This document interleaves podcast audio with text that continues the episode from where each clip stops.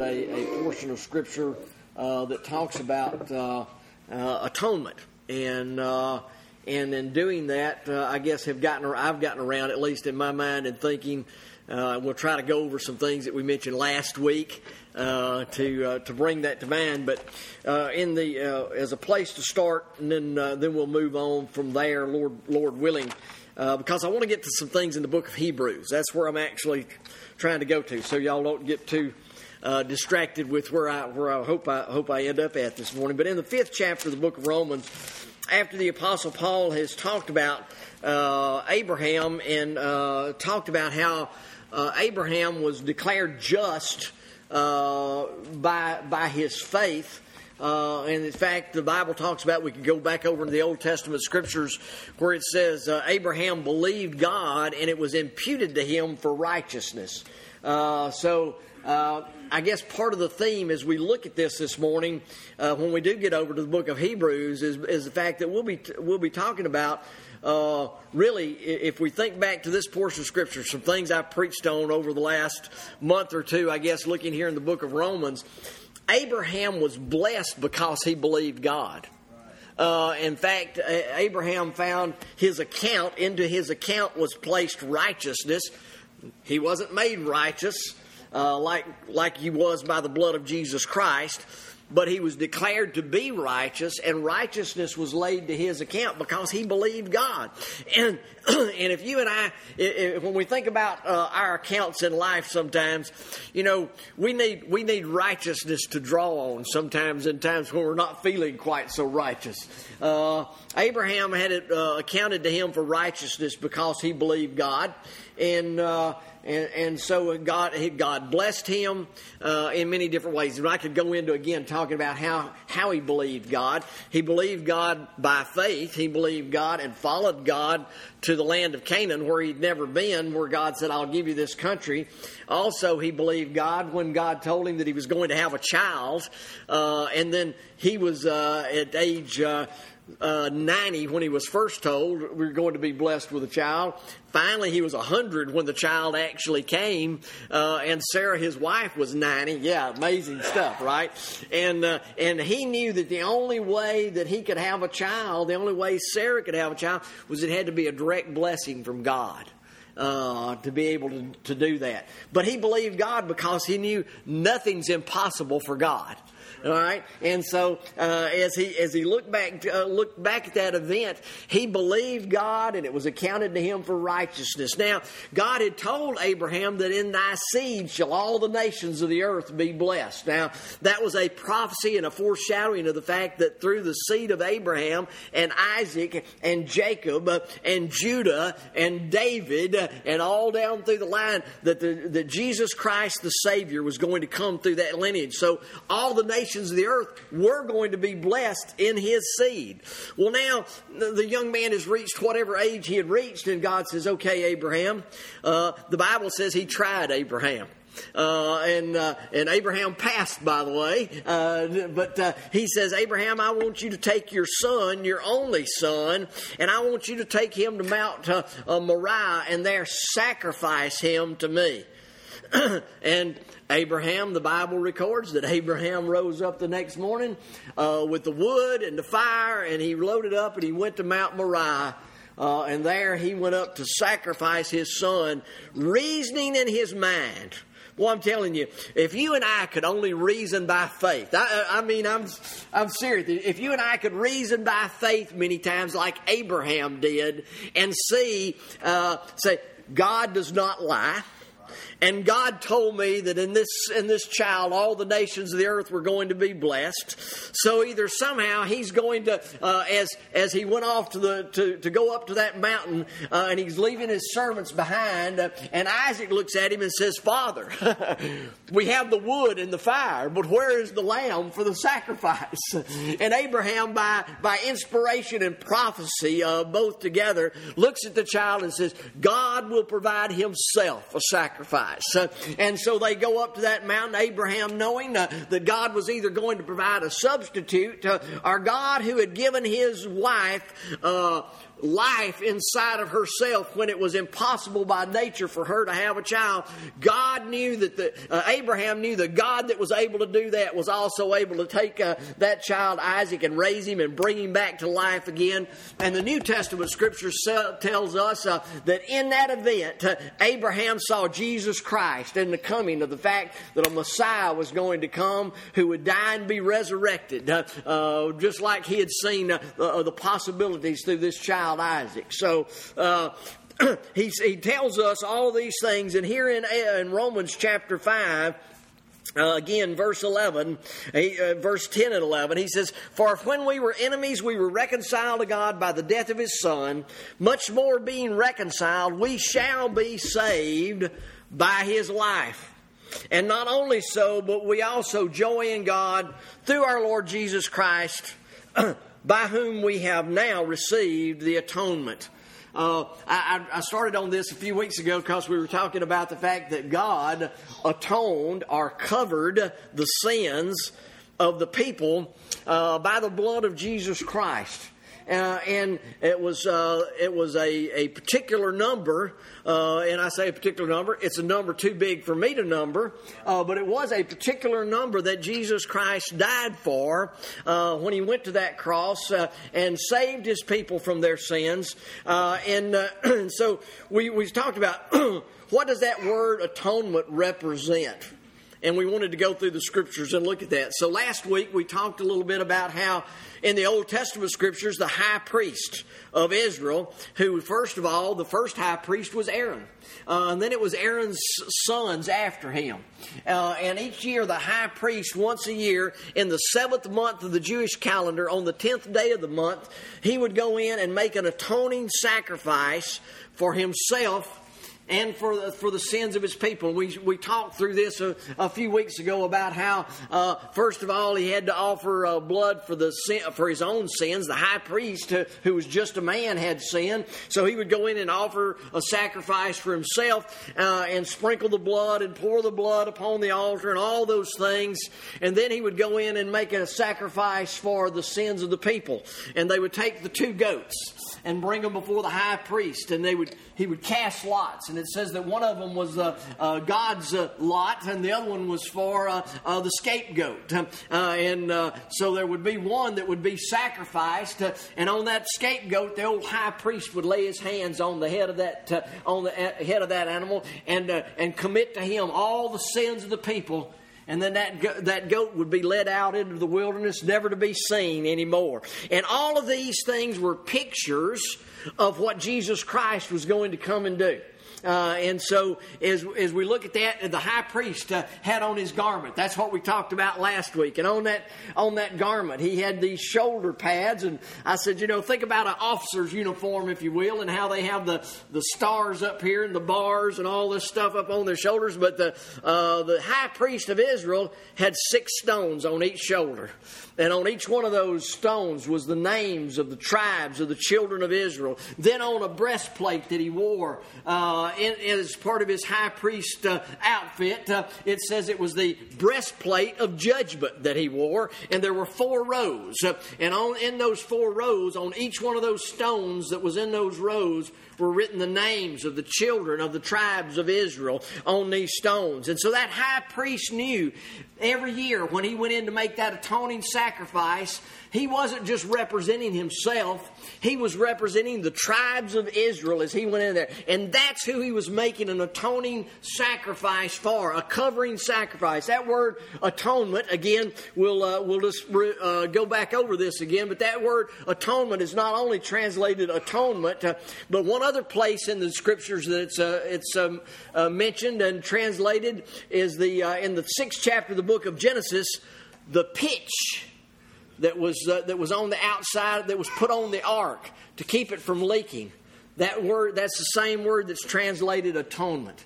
Uh, when we go and look in the uh, in the uh, temple in the Holy of Holies, and for all of us modern day folks that don't read the Old Testament scriptures, but maybe we watch uh, uh, Indiana Jones and so forth. you know the the, the temple and, and, those things. you had the the Ark of the Covenant and that mercy seat that covered the top of that Ark of the Covenant, where the high priest went in and sprinkled that blood as he was making that sacrifice. That mercy seat was the atonement.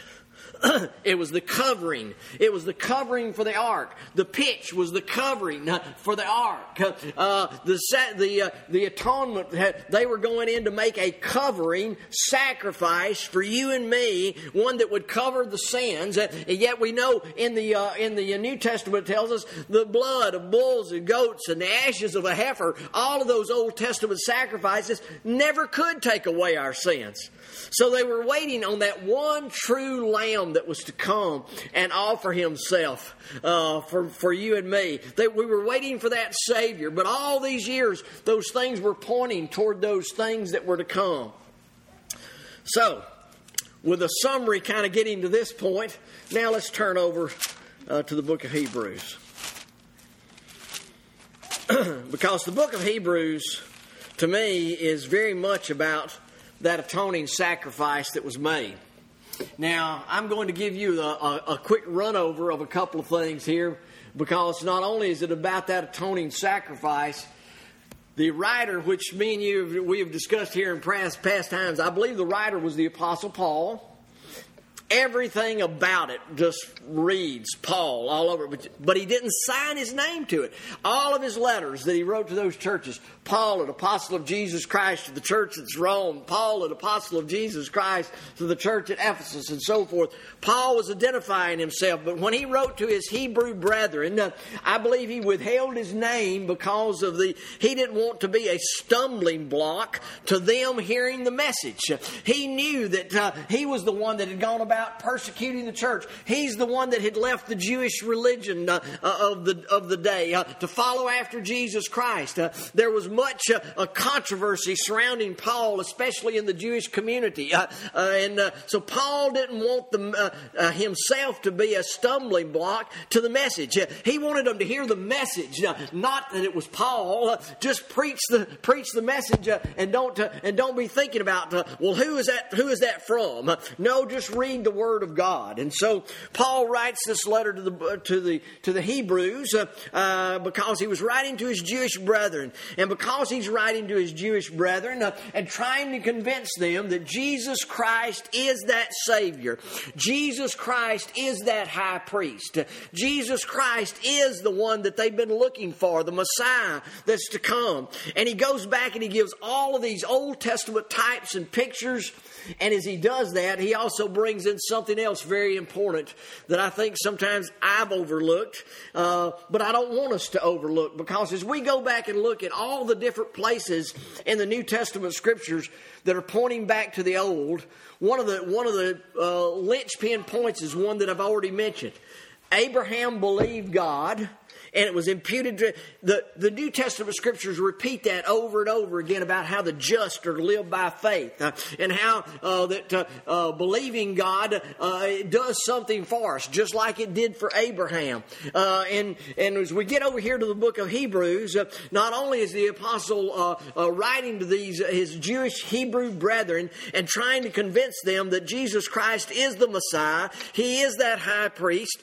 But he also points back to another one of those linchpin events. Uh, he, he points back to the children of Israel coming out of Egypt how many times do we read? How many times can we read through the Psalms and through the New Testament uh, and even uh, uh, various other places and see where they talk about, oh, look back, remember how the children of Israel came out of Egypt, uh, how God parted the waters of the Red Sea, how they marched across on dry ground, and how, uh, but they also get to another place in there. Finally, the children of Israel are approaching up uh, to the Jordan River, and God has told them that I'm going to take you in, you're going to get this land finally that I promised to Abraham and to Isaac and to Jacob. Uh, we're going to go in and we're going to take that land.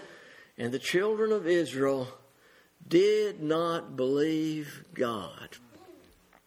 The Bible says that because of that, They wandered for the next 40 years in the wilderness. All those age 19 and above died in the wilderness except for Joshua and Caleb because Joshua and Caleb were the two two men, the two spies that had gone over there. And when they came back uh, to report to the people, Joshua and Caleb were the two guys there saying, "We got this. we can we can do this. God will enable us. The same God that led us out of Egypt will enable us to capture this land." But the others that went over there and spied the land out said, "You know what? There's giants over there." There's walled cities. There's the sons of Anak over there. Those are big guys. We can't, we can't possibly win that battle. They were forgetting who was on their side.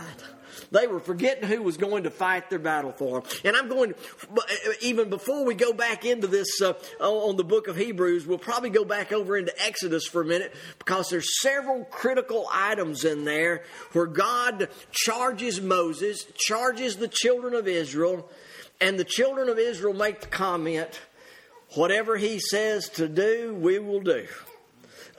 whatever he, wherever he says to go, whatever, he, if he tells us, whatever, we will obey him. Uh, now, it's not too long after that. Well, in fact, it's before that and after that. They begin to murmur and complain. And I'm going to tell you, folks, I mean, when I look back over this, and I, I see us. Uh, you know, I see us. I see God's people. I see the church. uh, you know, uh, uh, people that have been delivered out of bondage. That's what the children of Israel were. They were in bondage down in Egypt. They were enslaved to those people, making their bricks, making their mortar, building their pyramids, doing all the work and labor of the fields down there. They were uh, slaves down there in Egypt, and God came in and delivered them out of it. I'll tell you, you and I have been slaves to sin. You know why? Because we're sinners. we're born that way uh, by, by, our nature from uh, from Adam and all down through the years from our father that fell and transgressed the law of God. We're sinners. Uh, we need a, uh, we need to be delivered from that slavery and from that bondage. Uh, and Jesus Christ is the one that came and delivered us from it. Uh, the Bible says in the New Testament that He led captivity captive uh, and gave gifts unto men.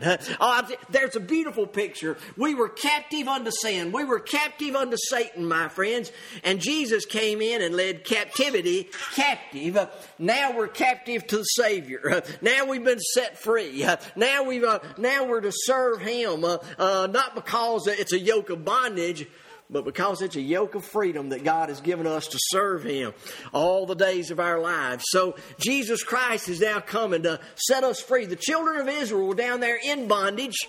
And as soon as they get out, I mean, you go back over to about the 16th chapter of the book of, uh, uh, of Exodus, and as soon as they get out and get on the other side of the Red Sea, they begin to murmur and complain and say, Oh, we had the flesh pots down in Egypt and we had all the melons. And the, uh, Brother Adam likes to talk about and bring that up sometimes. He, he, they were beginning to complain, Oh, we had all this great food back over there in Egypt. Oh, yeah, we were in slavery too. you know, and sometimes God's people, Sometimes you get to, we're set free. We know God has delivered us from our sins. And we get to thinking, oh, but man, back when I used to be out partying and do all this stuff, man, we had all these great times. Yeah, and I woke up with a great headache the next day and I felt awful. And uh, I found out I'd done all kinds of things I shouldn't have done. But boy, it sure was a lot of fun. You know, I mean, and that's the way the children of Israel look back down to the Egyptian bondage. They they look back and say, "Oh, uh, I mean, we're over here having to eat uh, of this uh, of this uh, stuff that God has given us over here." And and uh, but boy, think about all the melons and the flesh pots we had down in Egypt. Oh yeah, we were slaves down there too, by the way. You know, so they began to murmur and complain. we also see them later in the journey, further complaining. Uh, and they were complaining. I, I, thought about this, and, and, and I, you know, you, this is one of those kind of things I say cautiously because I'll tell you, we're in this together. The, the, as, as uh, when I think about who I am, I'm, I'm a sinner saved by the grace of God. That's what I am. Uh, you're all sinners saved by the grace of God. And, uh, and uh, so when I look at it, I, yeah, I, again, I throw this out cautiously. But, it, but one of the problems the children of Israel had was they murmured against Aaron and Moses. God's called men to lead them. and they began to murmur against them. And what you know what then God did? God said, "I'll I'll burn them up." they they complained, murmured against Aaron and Moses, and finally God comes to Aaron, comes to Moses one day and says, I'm going to kill him. now, I know y'all, I'm giving y'all the summary verse. I'm going to kill him and I'm going to start over again with you, Moses. I'll build a great nation from you. Moses says, God. you know, I'm sure Moses didn't feel like he needed a great nation built out of him anyway. But, and, and you know, to say we remind God of anything would be a great foolishness on our part, like he doesn't know everything. Uh, but, but, but, but Moses reasoned with God and says, God, if you kill this people, all those folks back over in Egypt that know that you delivered them out of here are going to say you just delivered them out here for mischief to destroy them. Said, what you need to do is forgive these people and go on, you know, and, and so forth. And God heard Moses' prayer. That's what I think it was, more of a prayer. God, be merciful to this people. Be merciful to these people that you and, and he was merciful to them. We go on over. We can get over into the 14th chapter of the book of Numbers, and again after after they had uh, uh, rebelled against God again, because that's the other where the other rebellion took place. And maybe we'll just turn back over there for a minute, kind of set, again setting the tone for the book of book of Hebrews just a little bit. But turn back with me over into the book of Numbers. And if you don't know where Numbers is, Numbers follows after uh, Leviticus and before Deuteronomy, I think. So you'll just uh, have to find in there somewhere uh, the things that are, that are laid out here. So the uh, we find at the end of 13, the, the spies are coming back and giving the report. Uh, and uh, uh, and Caleb stilled the people before Moses, verse 30 of Numbers 13, and said, Let us go up at once and possess it, for we are well able to overcome it. And the men, the men that went up with him said, We be not able to go up against the people, for they are stronger than we. I'm going to tell you, when we, when we look at the, the trials and the troubles that we face as God's people in the church, and when we say, We're not going to be able to overcome this, I think about uh, uh, and and some of this. And I was I was at a meeting on Friday, a church meeting. Uh, Brother Wayne Crocker and them have their little their meeting that they have annually down there, and and so we were talking about the fact churches are in decline. To to not notice that and to not talk about that is foolishness on our part. Okay, we we cannot uh, we cannot uh, face a problem that we have as churches if we don't acknowledge there's a problem. I mean, if we if we sit around and ignore the problem all the time, but you know, it's not just primitive Baptist churches; it's all churches. Church, you talk. I talked to the local pastors here in town. Churches are in decline uh, uh, and and, go, and going down all the time. What is the problem? Uh, well, uh, my friends, we're seeing uh, we're seeing too many issues out there. One, I don't think people see their need of God anymore. Uh, people don't realize how much they need God. Uh, but sometimes, even those of us that are still in the church, we're sitting, we're sitting around here and saying, well, what can I do?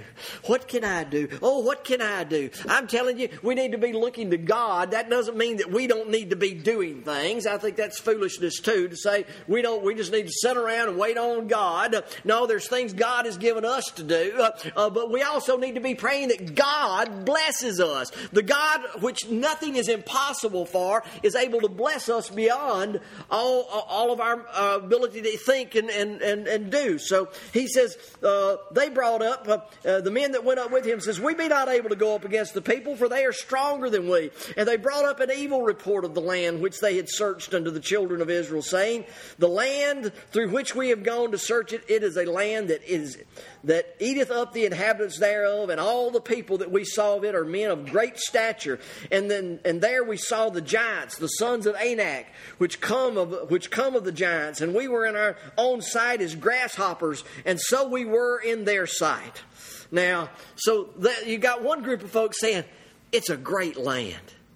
The land that God promised to Abraham, Isaac, and Jacob is a land that flows with milk and honey. They even, the Bible even tells us here that when they came back out of that land, they came back with bunches of grapes that were so big that two men, they put it on a pole and two men had to tote the bunches of grapes out were how big they were. It was a, a blessed land, a beautiful land. Uh, when we made our trip over there back several months ago, uh, they were telling us, you know, you look at it, and in some places there's trees, but some places it's just kind of a, a grassy looking land. And they said, that grass is the perfect grass for growing sheep. It's the perfect grass for raising up goats and sheep and those kind of animals. I mean, God made it a land that was blessed just for them and for what they were standing in need of. And, and I'll tell you, uh, if you want to take, make that as a type of the church, I'll tell you it is a type of the church a little bit, Canaan's land. And I'm going to tell you, the land where the sheep find pasture, my friend, is the land that God has made for them. Uh, God has made a place here in the church. Uh, you're not going to find any other place like it where the sheep can come and get and feed and be nourished like they can here. They can straggle and struggle out here in other places. But I'll tell you, they, they can grow fat in the land and the house of God, okay? And so, uh, but there were those that went in there and said, well, uh, there's problems over there. There's giants. And, and, and you know what? Go back to Exodus if you want to. Turn back over there. God had promised the people, He says, I'll drive them out before you. I will drive this people out before you. I'll send an angel before y'all. And he says, You heed his voice.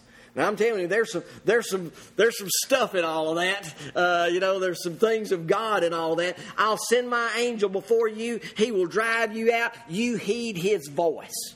God will drive out our, our enemies, my friends. Heed his voice. Listen to him. Listen to the great king. Listen to the great angel of angels, Jesus Christ. Uh, listen to his voice. Uh, he said, I'll drive them out by hornets. He said, the, the Hittites and the Hivites and all those folks over there, he said, I'll drive them out by hornets, but he said, I'll do it gradually from year to year because if I drive them out all at once, the beast will come in and occupy the land. And he says, so I'll do it gradually. So they had a, God had told them if you follow me, if you follow after me into this land, I will drive your enemies out, but it won't be instantaneous, but it's going to be year to year to year, something we just keep working on, but I will go before you if you keep following after me. And that's when the people, after all those promises were made, the people heard the covenant of God, and they all says, we will do whatever our God tells us to do. Then they got over here to Numbers 14. and the spies had gone and spied out the land. They said it was a land that flowed with milk and honey. Uh, some of them did. Some of them came back and said it's great giants over there. Well, what did God say? Uh, sometimes we get to listening to what people are saying, and we forget what God says. God God didn't say uh, it was okay. I'm sure it was great. Uh, I'm sure God commanded Moses to go and send the spies over there, spy out the land, see what's there. Uh, but you know, you can get to listening to what the people say too much. And I'll tell you, in the country we're living in today, we can get to listening to the people too much. We can forget what God says about things, how God says to do things, how God says to follow. God had already told them, I'll drive them out. Don't, don't worry about all the problems. I will take care of the problems. You just follow after me. All right. So, for, chapter 14, Numbers. Now, all the congregation lifted up their voice and cried, and the people wept that night, and all the children of Israel murmured against Moses and Aaron, and the whole congregation said unto them, Would God that we had died in the land of Egypt, or would God we had died in, his, in this wilderness? Wherefore hath the Wherefore hath the Lord brought us unto this land to fall by the sword, that our wives and our children should be a prey? Were it not better for us to return unto Egypt? Wouldn't it, wouldn't it just be better to go back into slavery and live over there under all that than to be out here and, well, I'm telling you, we're just going to. So they, mur- and who did they murmur against? Aaron and Moses. The leaders were trying to follow after the things of God. And what were the people saying? Oh my goodness, look where they're leading it. They've led us out over here in all this trouble. And they said one to another, let us, let us make a captain and let us return to Egypt. And Moses and Aaron fell on their faces before all the assembly of the congregation of the children of Israel. And Joshua the son of Nun, and Caleb the son of Jephunneh, uh, which were them which were of them that searched out the land rent their clothes, and they spake unto all the company of the children of Israel, saying, The land which we passed through to search it is an exceeding good land. If the Lord delight in us, then he will bring us unto the into this land and give it to us, a land which floweth with milk and honey. Only rebel not against the Lord. What, whatever you do, don't rebel against God.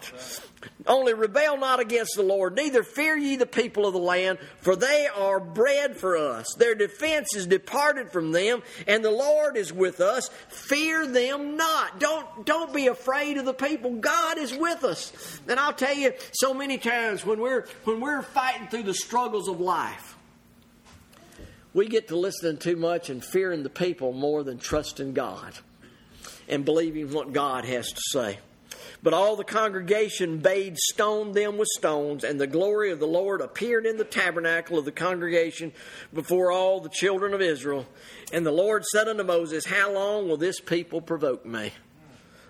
and how long will it be ere they believe me? For all the signs which I have shewed them, I will smite them with pestilence and disinherit them, and will make of thee a great nation and mightier than they. All right, Moses, I'm fixing to get rid of them. I'm going to give them pestilence. I'll just raise up from you a great nation. And Moses then interceded on the behalf. As the, as the Bible says over in the book of Psalms, Moses stood in the gap for the children of Israel. He stood, he stood in that spot between God's wrath and the children of Israel and pleaded for the mercy of God. I'll tell you sometimes what we need. We have a great interceder by the name of Jesus Christ that stood in the gap for us, my friends. He stood between the wrath of God and and and all of God's people, and he took on the wrath of God for you and for you and me. Uh, but uh, uh, he as he stood in that stood in that gap and interceded on the behalf of the children of Israel. God said, "Okay." I won't do that. But he said, But they will not enter into my land. Because they didn't believe me. The Bible says because of unbelief they did they didn't weren't allowed to enter in. But the truth is, uh, you know, and I say the truth is, the better explanation to me is to say it like this is to say they didn't believe God. God said, I'll give you the land, and they didn't believe God, and God said, Okay, it's fine. you don't have to believe. You know, you might be my people, you might be Israel, but you're going to wander out here in the wilderness for 40 years, and I'm going to tell you, you're going to die there and never enjoy the benefits of the land and the rest that I have for you. Okay, so all of that kind of couched in that. And you know the story. They wandered 40 years. The people died. And when it came time, 40 years later, they went into Canaan's land, and the only ones above the age of 19 that were there on the first, first round, Joshua and Caleb entered into the land. Even Aaron and Moses died over on the other side because of the, their sins and the things that they did, and they weren't allowed to enter in. so you say, well, Brother Charles, all that's really a good story, you know, and, and all that. How does that relate to us? And I'm going to turn back over to the book of Hebrews and we'll we'll get started into this this morning, uh, looking at some of those things. But I want to tell you here, uh, God has delivered us out of out of the uh, out of our great. Uh, uh, penalty, if you want to call it, the uh, where we were penalized in in death and trespasses and in sins, and God condemned us in that way because of our father Adam. We were born that way, God has delivered us out of that by the great interceder, Jesus Christ, who has interceded on our behalf and led us out of captivity. Uh, and now, today, if we're going to get the benefits of what God has for us in that deliverance while we're living here, then it's going to come through our belief and through our faith and through our following after Him. Uh, I'm not worried uh, this morning when I look out on this congregation. I'm not worried about uh, our eternal destination uh, because Jesus Christ took care of that on the cross. Uh, but I, but I do concern and I watch because I see many of God's children perishing in the wilderness, perishing in life, making poor decisions, rejecting God, rejecting God's deliverance for their lives. And, and, and because of that, they wander around in unbelief, and many of them perish, never getting the rest. And when I say the rest, the peace that they could have through God. Uh, you know, the Bible tells us, and we get into this here in Hebrews, uh, uh, and he says, uh, uh, God made the world in six days, and he rested on the seventh. And God wants us to work.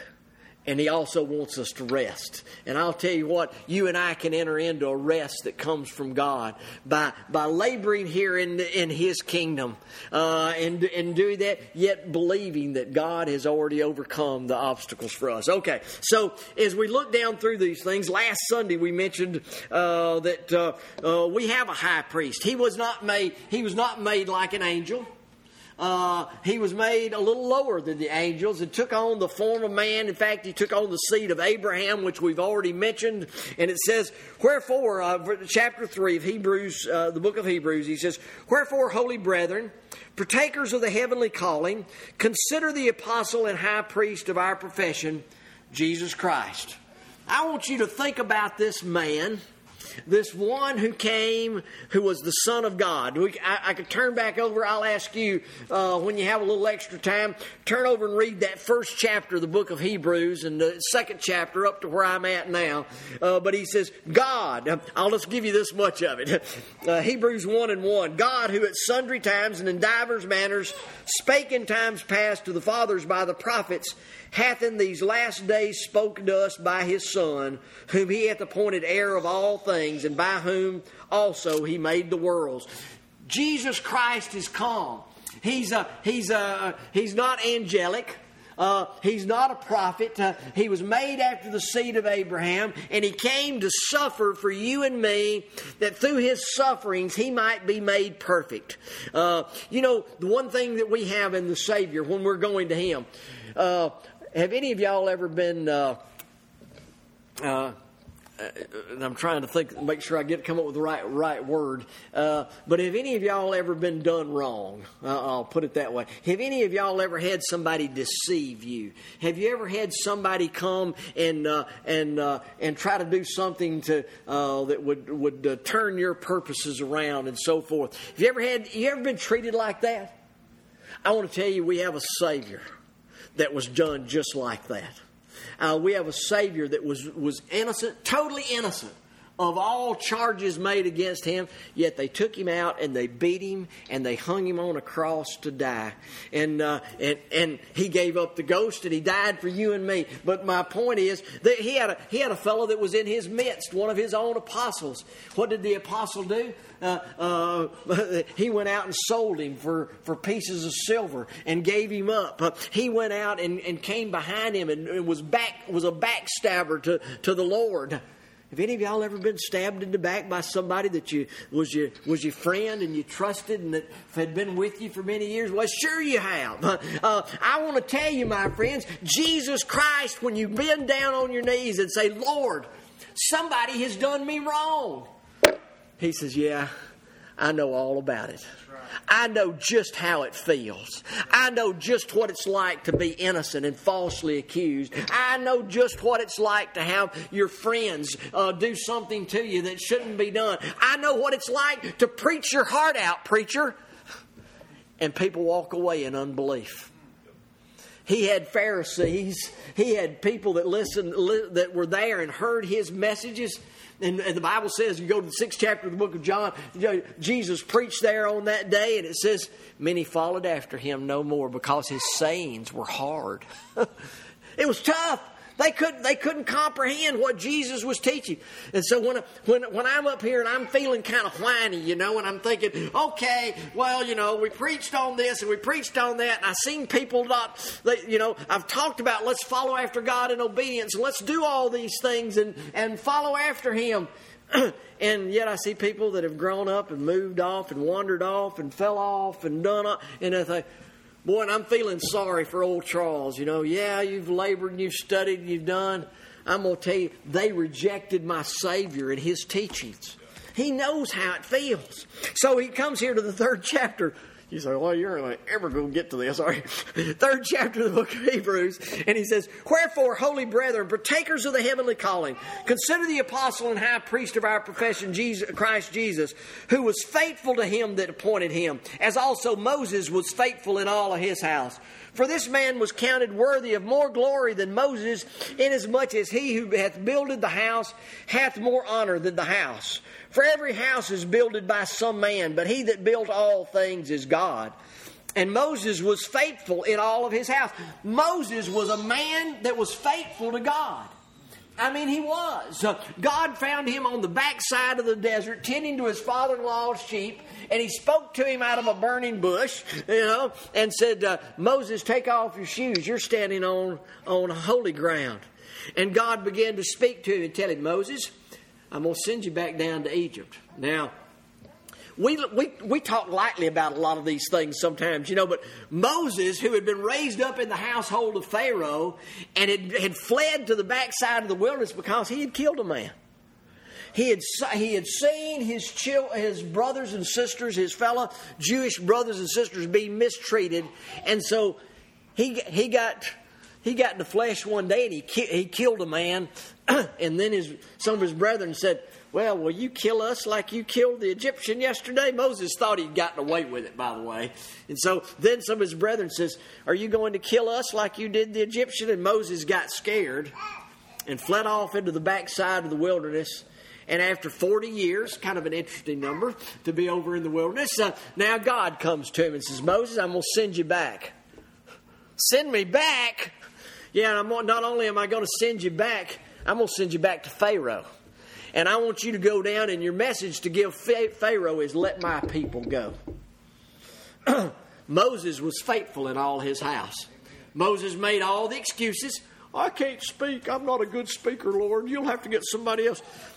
If you can't speak, I'll raise up Aaron. Aaron's. I've already talked to Aaron about this. We'll raise up Aaron. We'll send him with you. He'll speak for you. Uh, which it didn't end up happening. Moses spoke for himself. Uh, but God says, I've got, all, I've got a route around all the excuses you've got. And I'm going to tell you, whatever excuses you've got for serving God, God's got a way around it. God's, God's got a way to help you take care of it. He'll fix it for you. He'll give you another way to get there. Whatever you might be, God can, can fix those problems. And, and he says, Wherefore, holy brethren, uh, consider this man who was, who was faithful Jesus Christ was faithful. If you think Moses was faithful to go back down to Egypt and stand up for his brethren, I want you to consider the apostle and high priest, our Lord Jesus Christ, who stood up for you and me, who stands up for you and me today before uh, the throne of God. When, uh, when the accuser might come and say, uh, See the sin that he's committed, uh, he stands up for you and me uh, and says, uh, I, He is mine. I died for him. I shed my blood for him. he is mine. I'll tell you, uh, Jesus Christ is faithful in all of his house. Do you get that? Do you get sometimes we overlook some of these little things. Jesus was faithful in all his house. Who is his house? His children.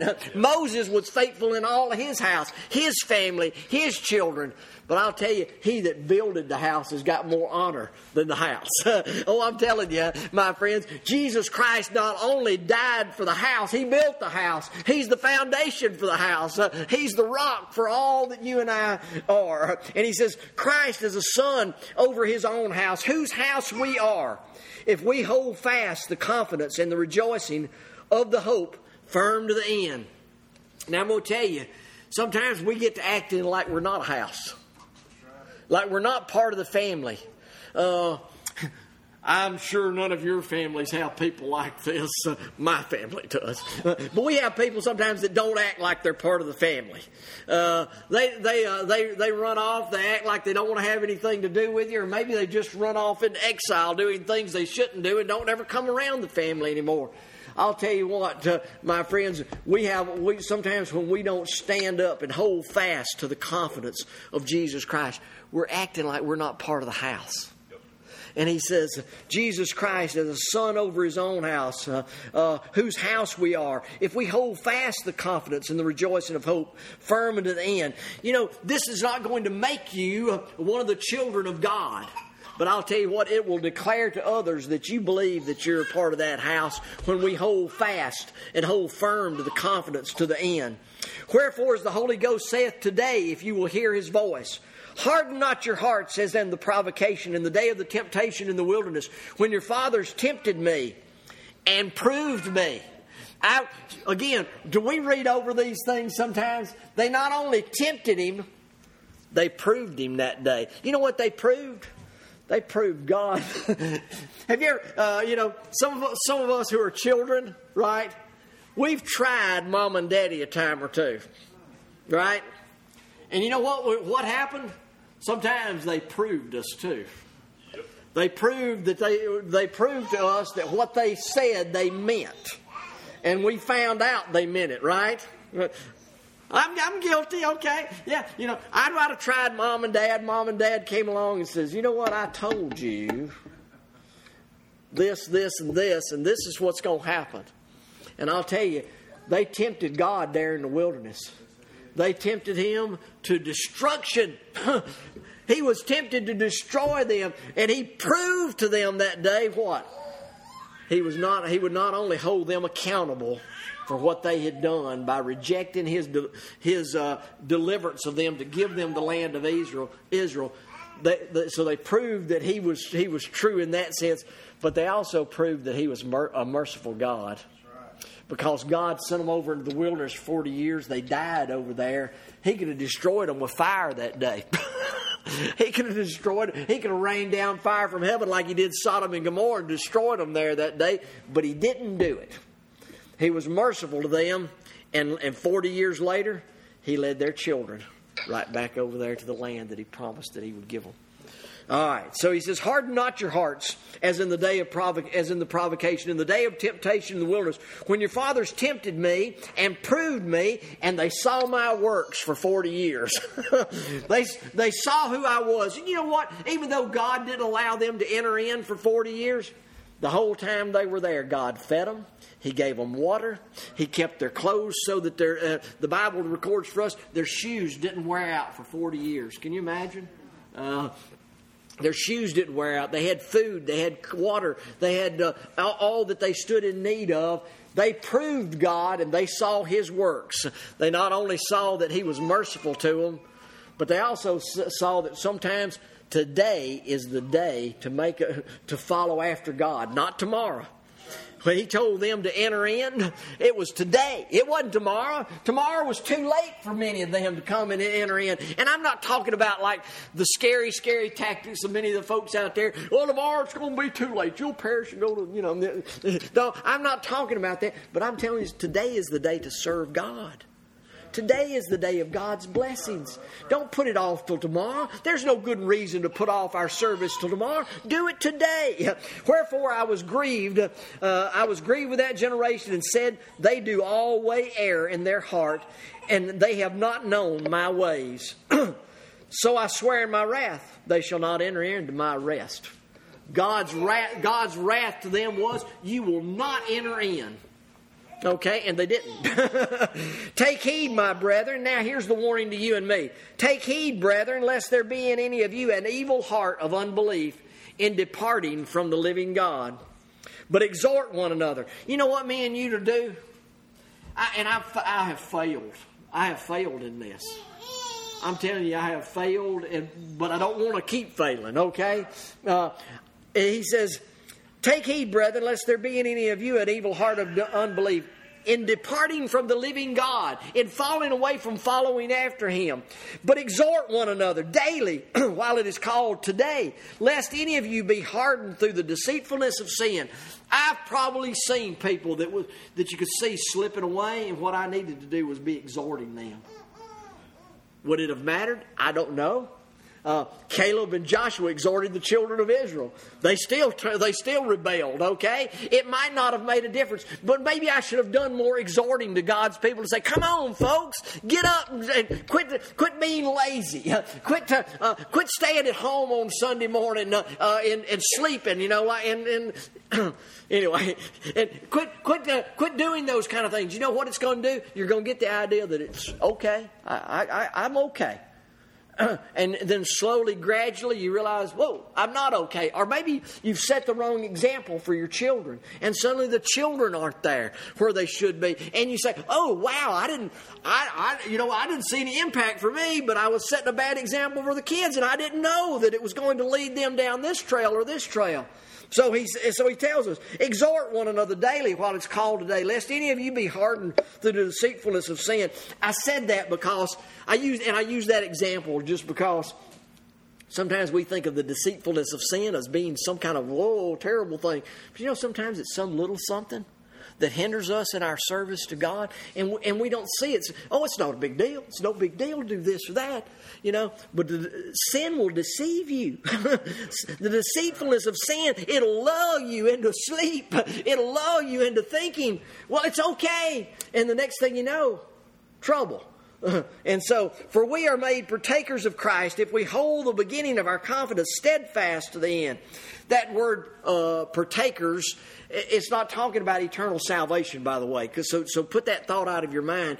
It's talking about being partners or participants together in the service of God. We're, it says, uh, For we are made partakers of Christ partners, participants. We're, we're involved with, with Christ if we hold the beginning of our confidence steadfast then. While it is said today, if you will hear his voice, harden not your hearts, as in the provocation. For some, when they had heard, did provoke. Howbeit not all that came out of Egypt by Moses, but with whom was he grieved forty years? Was it not them that sinned, whose carcasses fell in the wilderness? I want us to think about that for just a second. I know I've got to bring my comments to a close, but uh, he says, Was it not with them who, who had sinned, whose carcasses fell in the. Do you mean there were those over there that didn't sin? No, there was a specific sin that these people sinned. Their sin was unbelief. And he held them accountable for that sin. Everybody there were sinners, they were all sinners. But that sin of unbelief, he held them accountable for that and didn't allow them to enter into his rest. Uh, and and I'll tell you, unbelief will keep us from resting in the grace and the mercy of God here. I, want to. I want to. I'm not talking about eternal. Christ is taking care of the eternal side of the equation for you and me.